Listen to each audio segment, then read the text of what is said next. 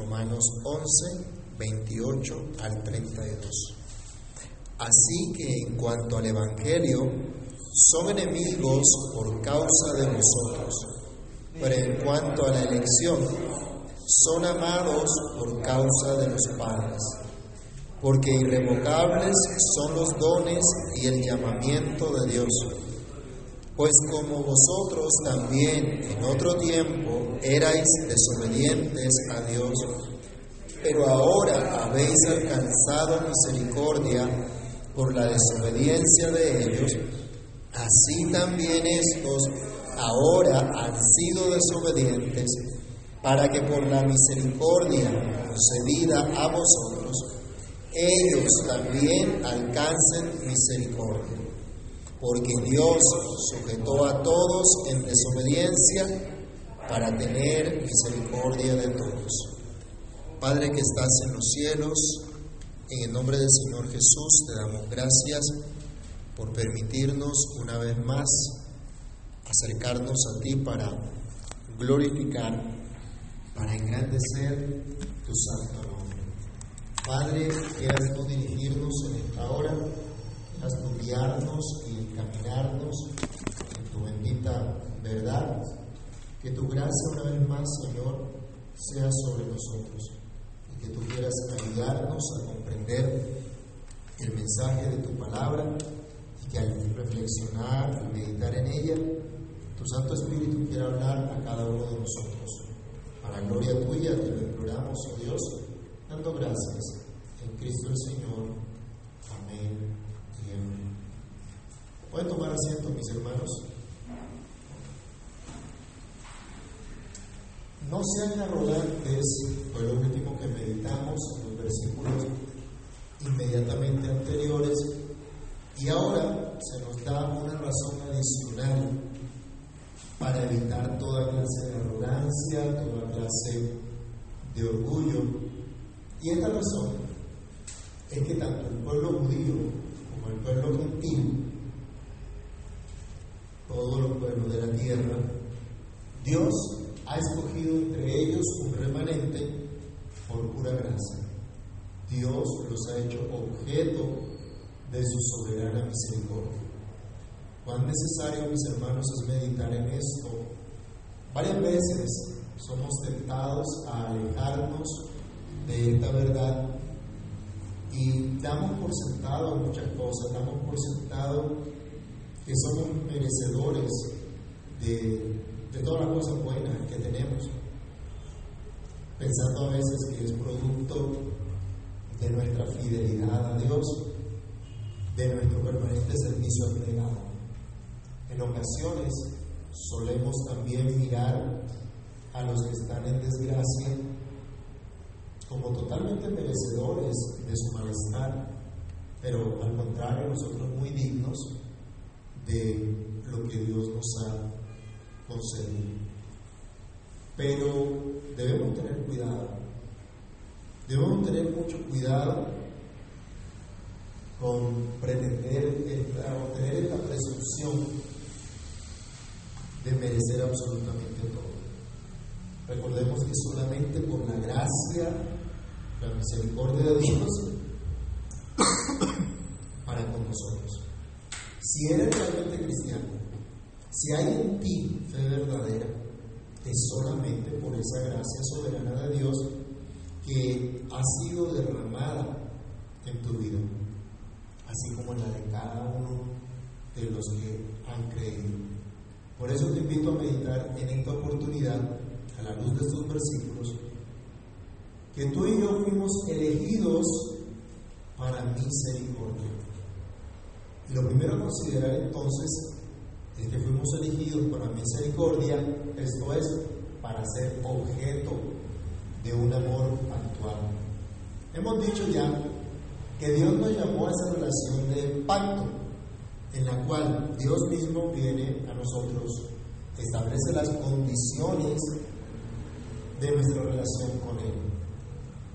Es dentro de esta relación pactual que podemos apreciar verdaderamente el amor de Dios por aquellos que Él elige.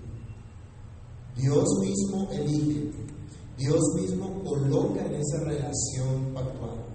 Y podemos entender entonces que Pablo está refiriéndose a los elegidos del pueblo de Israel, que son amados por causa de los padres y que han visto y verán cumplirse en ellos las promesas del libertador que quitará todos sus pecados. Vamos a leer nuevamente el versículo 28, Romanos 11, 28, que dice, todos, Romanos 11, 28.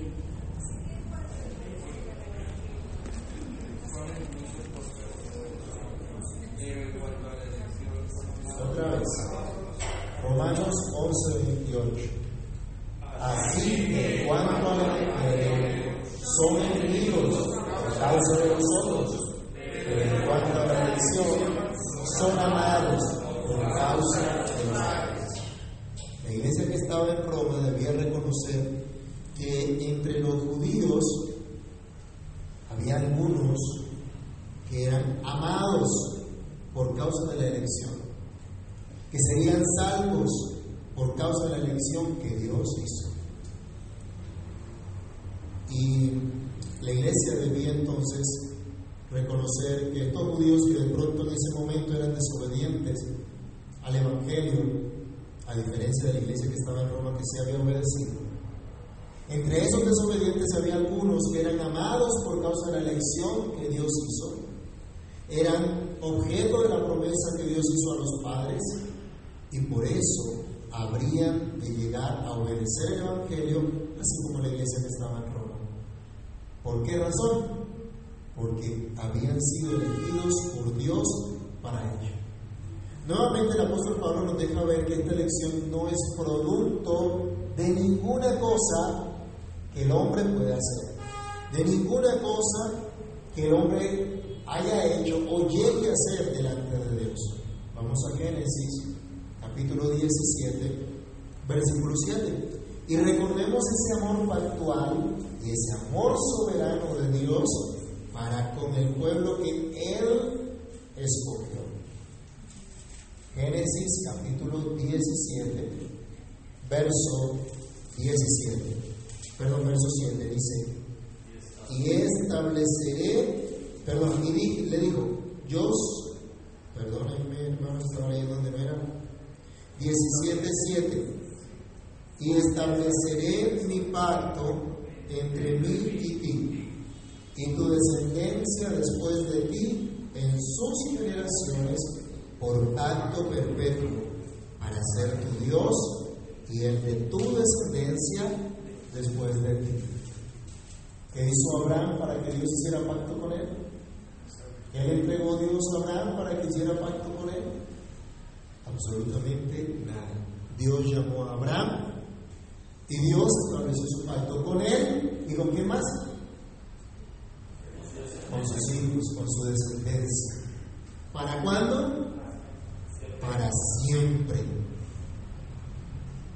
Así que la descendencia de Abraham, ¿qué hizo para estar en esa relación? Absolutamente nada. Dependía por completo entonces del Señor. Como mencionamos antes, Pablo y varios judíos que habían llegado al, Evangelio, ellos eran fiel testimonio de esta verdad, fiel testimonio del pacto de Dios. Un tiempo fueron rebeldes, pero luego creyeron al Evangelio y así como los gentiles fue, se fue, fue demostrado que efectivamente habían sido elegidos por Dios y puestos en una relación especial con Dios. No nos dejemos engañar, amados hermanos. Solamente aquellos que han creído al Evangelio procedan del pueblo judío o procedan de cualquier pueblo debajo del sol, debajo del, del cielo, solo ellos pueden dar fe que fueron elegidos por Dios. Fueron elegidos por ese Dios que llama de manera irresistible, tenemos que leer versículo 29 de Romanos 11 nuevamente. Romanos 11, 29. Juntos. Porque irrevocables son los dones y el llamamiento de Dios. Dios es el que elige. Dios es el que llama. Y no llama de cualquier manera. A ver si a ti se te ocurre escuchar. A ver si de pronto tú vienes. Pablo está argumentando que Dios llama de manera irresistible, de manera eficaz, cumpliendo su propósito, cumpliendo su, su decreto. Entonces, los que han creído demuestran efectivamente que fueron elegidos por Dios, que fueron puestos en esta relación especial con Dios, que fueron amados por el Señor desde antes de la fundación del mundo. Recordemos Romanos capítulo 8, versículos 28 y 29. Sabemos que a los que aman a Dios, todas las cosas les ayudan a bien. Esto es, a los que conforme a su propósito son llamados, porque a los que antes conoció, también los predestinó para que fuesen ellos conformes a la imagen de su Hijo, para que Él sea el primogénito entre muchos hermanos. A su tiempo entonces, estos que fueron amados por Dios desde antes de la fundación del mundo, a su tiempo llegan a la fe verdadera. A su tiempo llegan a abrazar el Evangelio y no permanecen en incredulidad. La promesa de Dios no falla. Y todos aquellos a quienes Él amó desde la eternidad, a los que conoció de antemano, a los que predestinó para ser conformes a la imagen de su Hijo Jesucristo, nada ni nadie podrá evitar que se cumpla esta promesa en ellos, que se cumpla este propósito. Y el medio que Dios usa para asegurarnos esta verdad es precisamente la fe. La fe de la que ha venido hablando Pablo toda la carta. Los que creemos, ahora sabemos que fuimos elegidos. Ahora sabemos que la promesa de Dios está sobre nosotros e incluso sobre nuestros hijos. En otro tiempo fuimos enemigos, pero ahora fuimos hechos amigos. ¿Se acuerdan lo que dijo Cristo a sus discípulos? No me eligieron ustedes a mí, yo los elegí a ustedes para que lleven mucho fruto. Ya no los voy a llamar siervos, sino que los voy a llamar como amigos. Porque nos ha dado a conocer todo lo que el Padre le dio. Y dice, vosotros también sois mis amigos y hacen lo que yo les mando. Los que en otro tiempo estuvieron sin Dios, ahora son hijos de Dios. Los que antes no tenían el Espíritu de Dios, ahora sí tienen el Espíritu de Dios. Tienen el Espíritu Santo. Que como dice Pablo a los Efesios, capítulo 1, versículo 13, es el sello, las arras, el sello de esa herencia que Dios nos ha dado. Todo aquel verdadero creyente está sellado con el Espíritu Santo de Dios para ese día de la redención. Todo verdadero creyente ha sido participante del fruto del Espíritu. ¿Se acuerdan de Gálatas 5, 22 al 23? Mas el fruto del Espíritu es qué? Amor, gozo, paz, paciencia, benignidad, bondad, fe, mansedumbre, templanza. Dice que contra tales cosas no hay ley. Y todos aquellos que tienen el Espíritu de Dios tienen la manifestación de este fruto.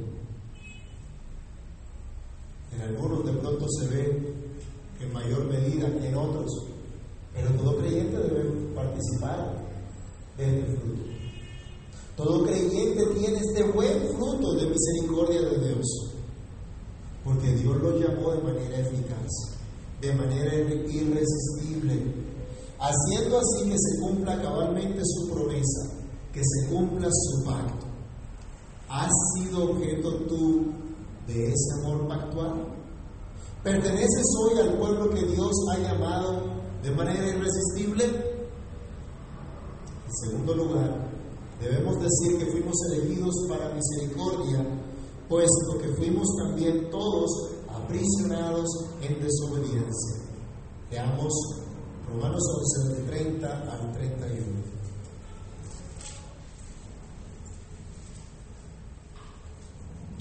Pues como vosotros también en otro tiempo erais desobedientes a Dios, pero ahora habéis alcanzado misericordia por la desobediencia de ellos, así también estos ahora han sido desobedientes, para que por la misericordia concedida a vosotros, ellos también alcancen misericordia.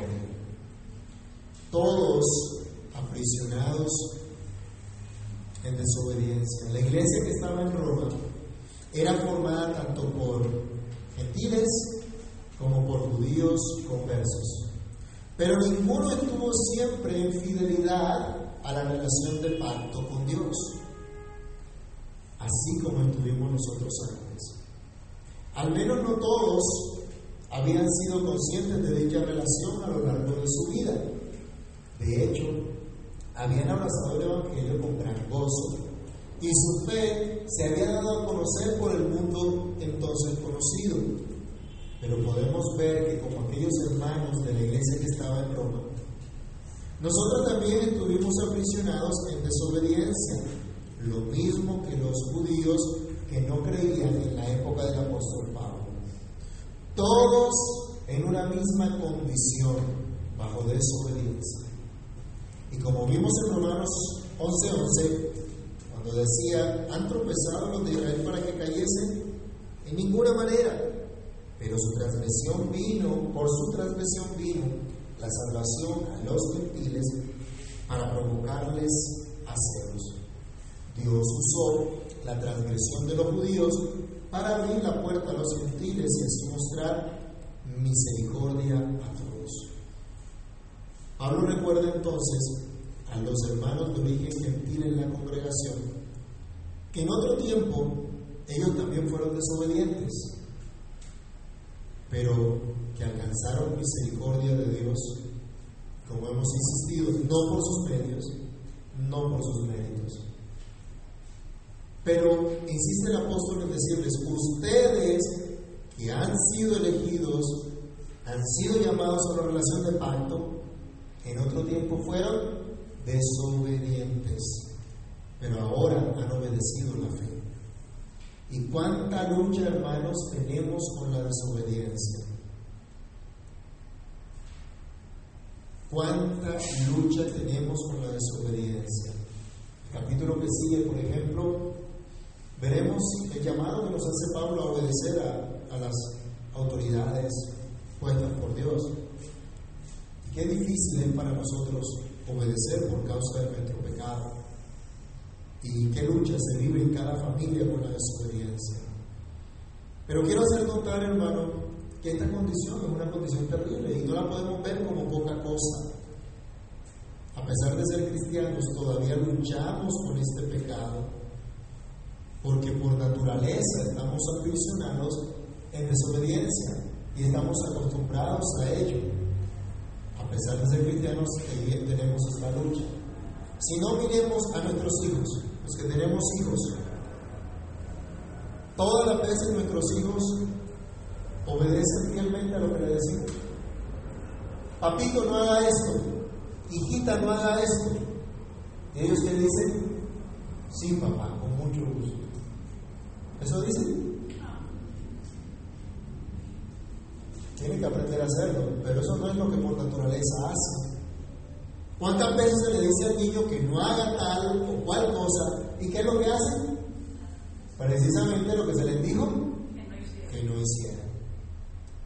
Pero mirémonos nosotros, no solemos llevar la contraria solo por no dejarnos mandar y hacer lo, lo que nos parece.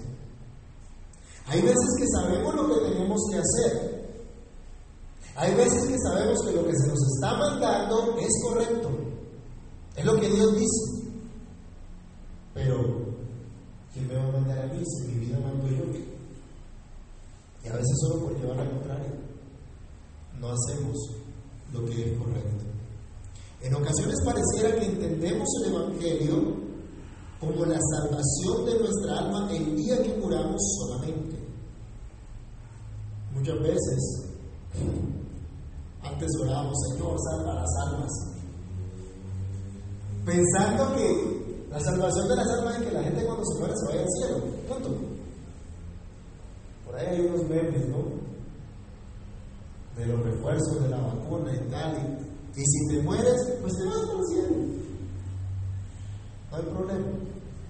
Y se piensa que la salvación es simplemente un día cuando muera, me voy para el cielo. Y se olvidan las implicaciones de esta salvación en nuestra vida diaria, nuestras relaciones, en lo que pensamos, lo que hay acá en nuestra mente. Y por lo tanto lo que decimos y lo que hacemos. No miremos, hermanos, la desobediencia como algo liviano. Niños que están acá, no miren la desobediencia como algo liviano. No piensen que desobedecer a sus padres es algo liviano, es un pecado contra Dios, y un pecado gravísimo. Pero padres, no miremos la desobediencia como algo liviano. Dios nos dice que cómo debemos instruir a nuestros hijos, que cómo debemos educarlos. La Biblia nos enseña en amonestación del Señor. No provocarlos a ira, sino corregirlos en amonestación del Señor. Pero si criamos a nuestros hijos como el mundo cría a sus hijos, ¿qué estamos haciendo? Estamos desobedeciendo gravemente contra Dios. Pero esa es la tendencia que tenemos. Esa es la triste condición por causa del pecado.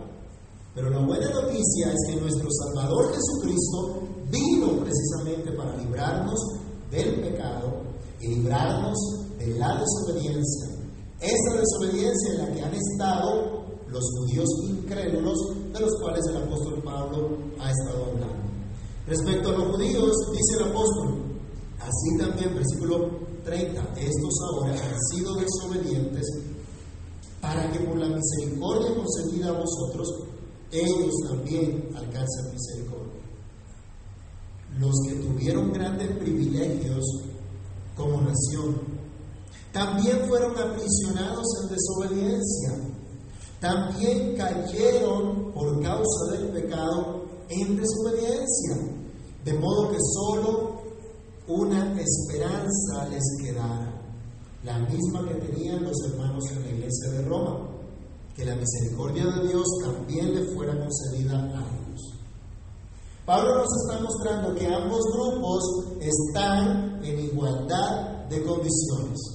Ambos dependían por completo de la misericordia divina.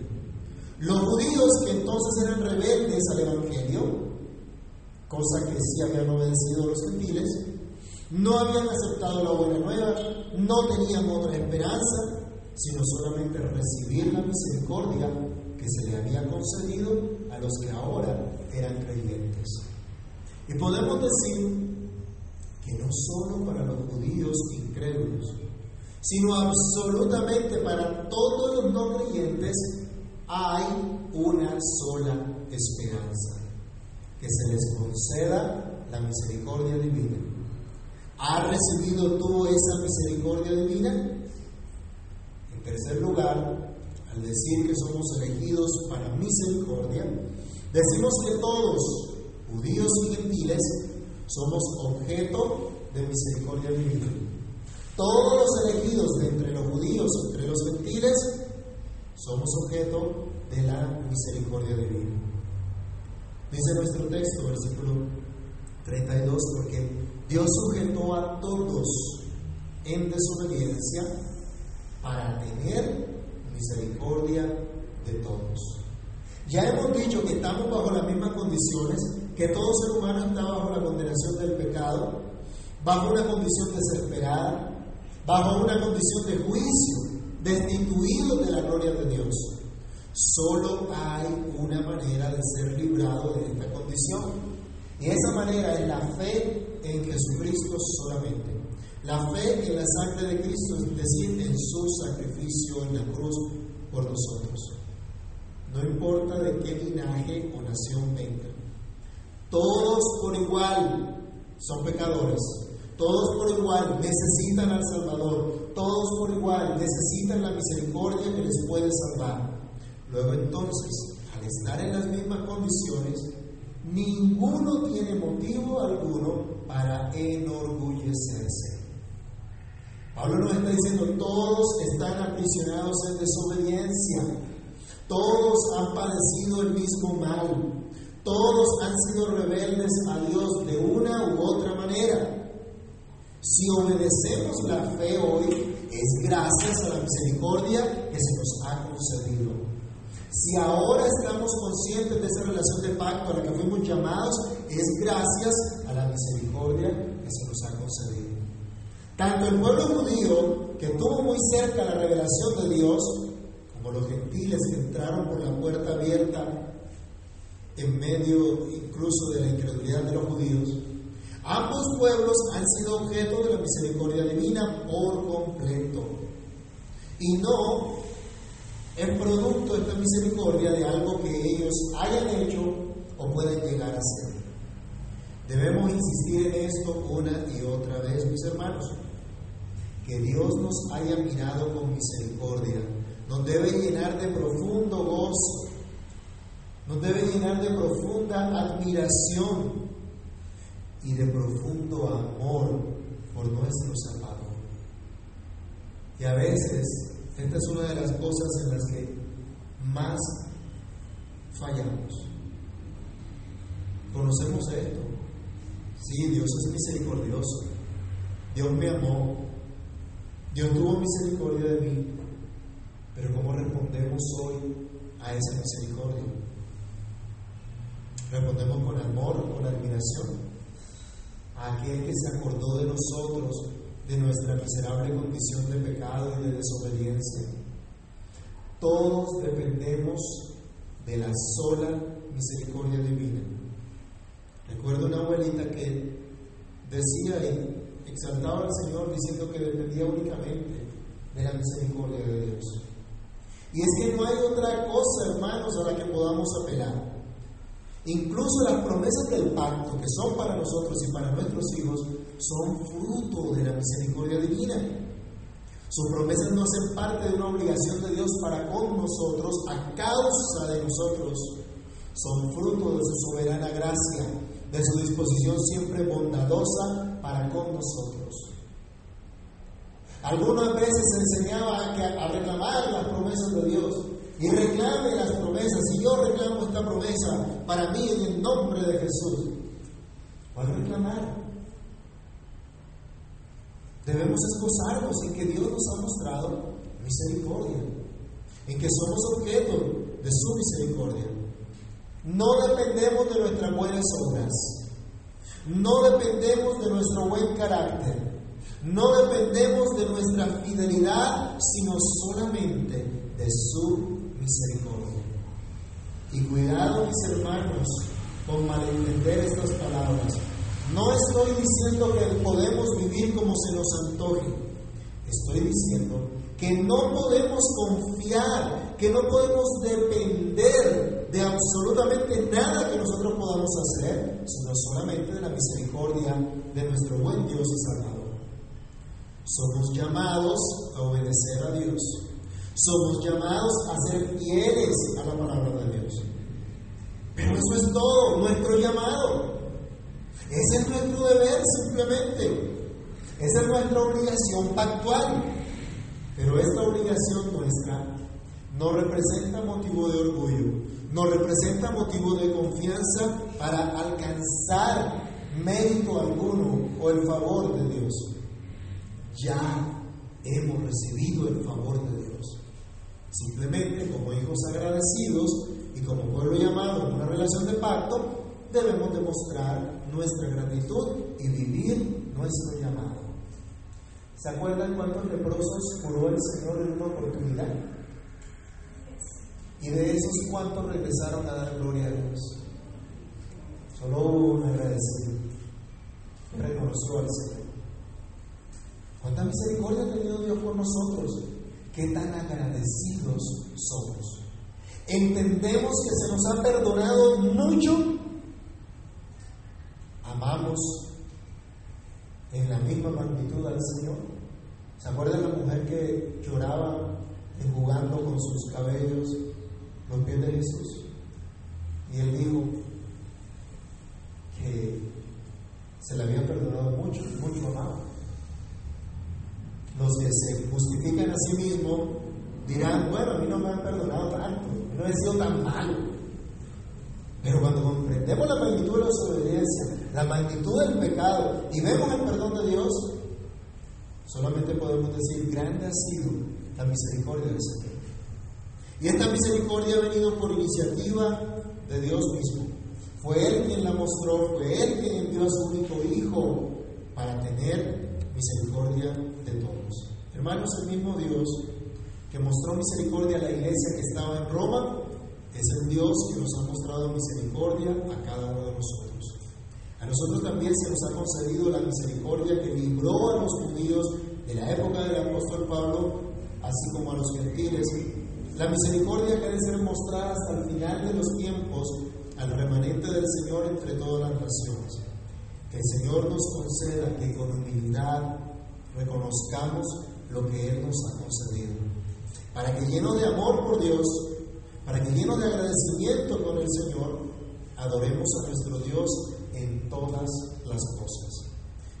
Niños, ustedes han recibido misericordia de Dios porque Dios los trajo a una familia que teme al Señor. Los abuelos, Dios les ha concedido su gracia para ver la vida diferente, para ahora ser gente prudente, gente sabia, gente llena de la sabiduría que Dios da. Todos ustedes que hoy son iglesia del Señor han recibido la misericordia de Dios porque fueron elegidos para misericordia. Así que gócense en el Señor y sírvanle con todo el corazón. Amado Dios, Padre que estás en los cielos, en el nombre de nuestro Señor Jesucristo te agradecemos por tu bondad, fidelidad, misericordia, por tu llamamiento santo y glorioso a que consideremos, Dios, la misericordia que tú nos has concedido. Ayúdanos a entender esto, Padre Santo, que es solo por tu misericordia que hoy podemos estar delante de ti, que hoy podemos gozarnos en ti. Que así como te plació darnos misericordia a nosotros, darás misericordia a todo aquel que hace parte de tu llamado, que hace parte del pueblo del pacto, de tu promesa.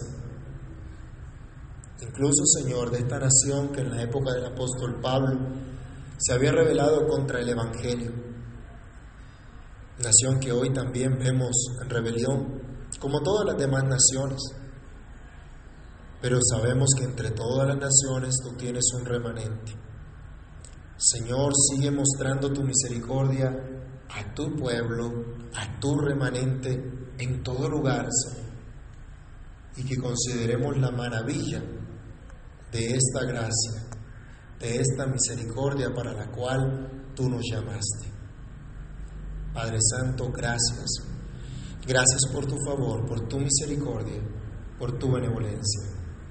Ayúdanos a ser agradecidos contigo, a comprender la magnitud de la misericordia que tú nos has concedido en Cristo, para que no seamos orgullosos, para que no seamos arrogantes, Señor, para que no nos equivoquemos al considerar lo que tú has hecho, sino que con profunda admiración, gozo, reverencia, te sirvamos con todo nuestro corazón. Todo esto te lo pedimos dando gracias en el nombre de nuestro Señor y Salvador Jesucristo. Amén.